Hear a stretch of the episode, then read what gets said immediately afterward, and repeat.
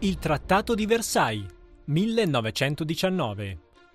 La Prima Guerra Mondiale si concluse ufficialmente con la firma del Trattato di Versailles, il 28 giugno 1919. 32 stati si riunirono a Parigi nel gennaio 1919 per tenere una conferenza che avrebbe stabilito la pace dopo la Prima Guerra Mondiale sarebbe stata dominata da tre grandi potenze, David Lloyd George, che rappresentava la Gran Bretagna, Georges Clemenceau, che rappresentava la Francia, e Woodrow Wilson, che rappresentava gli Stati Uniti d'America. La Germania non fu invitata. Le tre grandi volevano cose diverse per la Germania e non erano d'accordo su quanto severamente dovesse essere punita, tenendo presente di come ha trattato i loro paesi durante la guerra. Il negoziato andò avanti finché non si trovò un compromesso, ma non fu facile, perché Wilson era contrario alle dure punizioni per la Germania. Gli Stati Uniti non erano stati coinvolti in guerra allo stesso modo di Gran Bretagna e Francia e non contavano ingenti danni. Voleva impedire un'altra guerra mondiale creando una società delle nazioni sulla base di 14 punti da loro stilati, per assicurarsi che la Germania non venisse distrutta e che non dovesse essere incolpata per la guerra.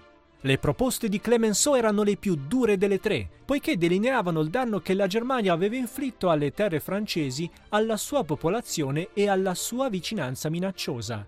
Chiedeva vendetta e voleva punire la Germania, riportando l'Alsazia-Lorena in Francia, una Renania indipendente e nessuna società delle nazioni. La Germania doveva inoltre pagare enormi sanzioni per i danni e le perdite provocate, oltre allo scioglimento dell'esercito tedesco, in modo che la Germania non diventasse mai abbastanza forte da attaccare nuovamente la Francia.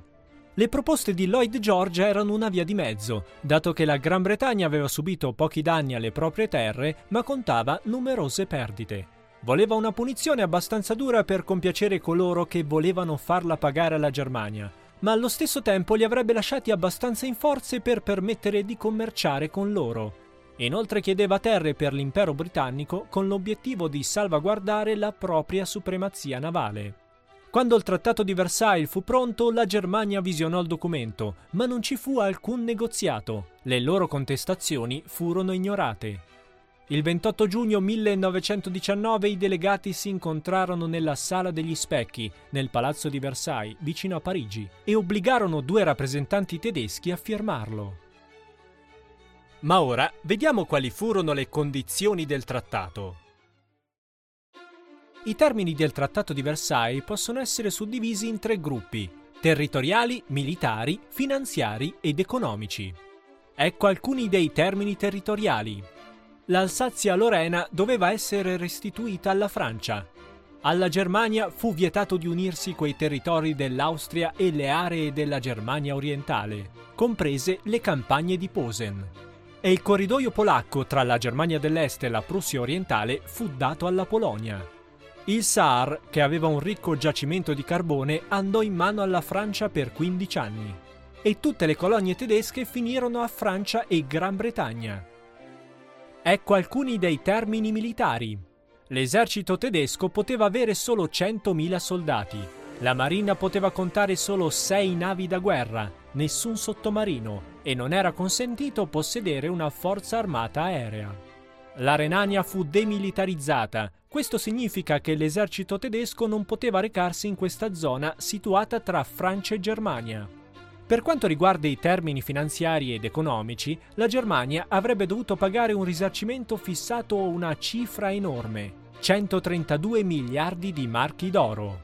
Per di più, alla Germania non fu permesso di unirsi alla Società delle Nazioni e dovette assumersi la responsabilità di aver provocato la guerra.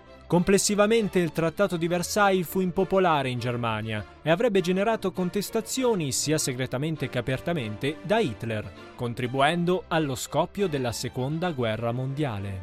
Dai un'occhiata agli altri video e iscriviti per non perderti i prossimi episodi di Storici Subito. La storia non è mai stata così semplice.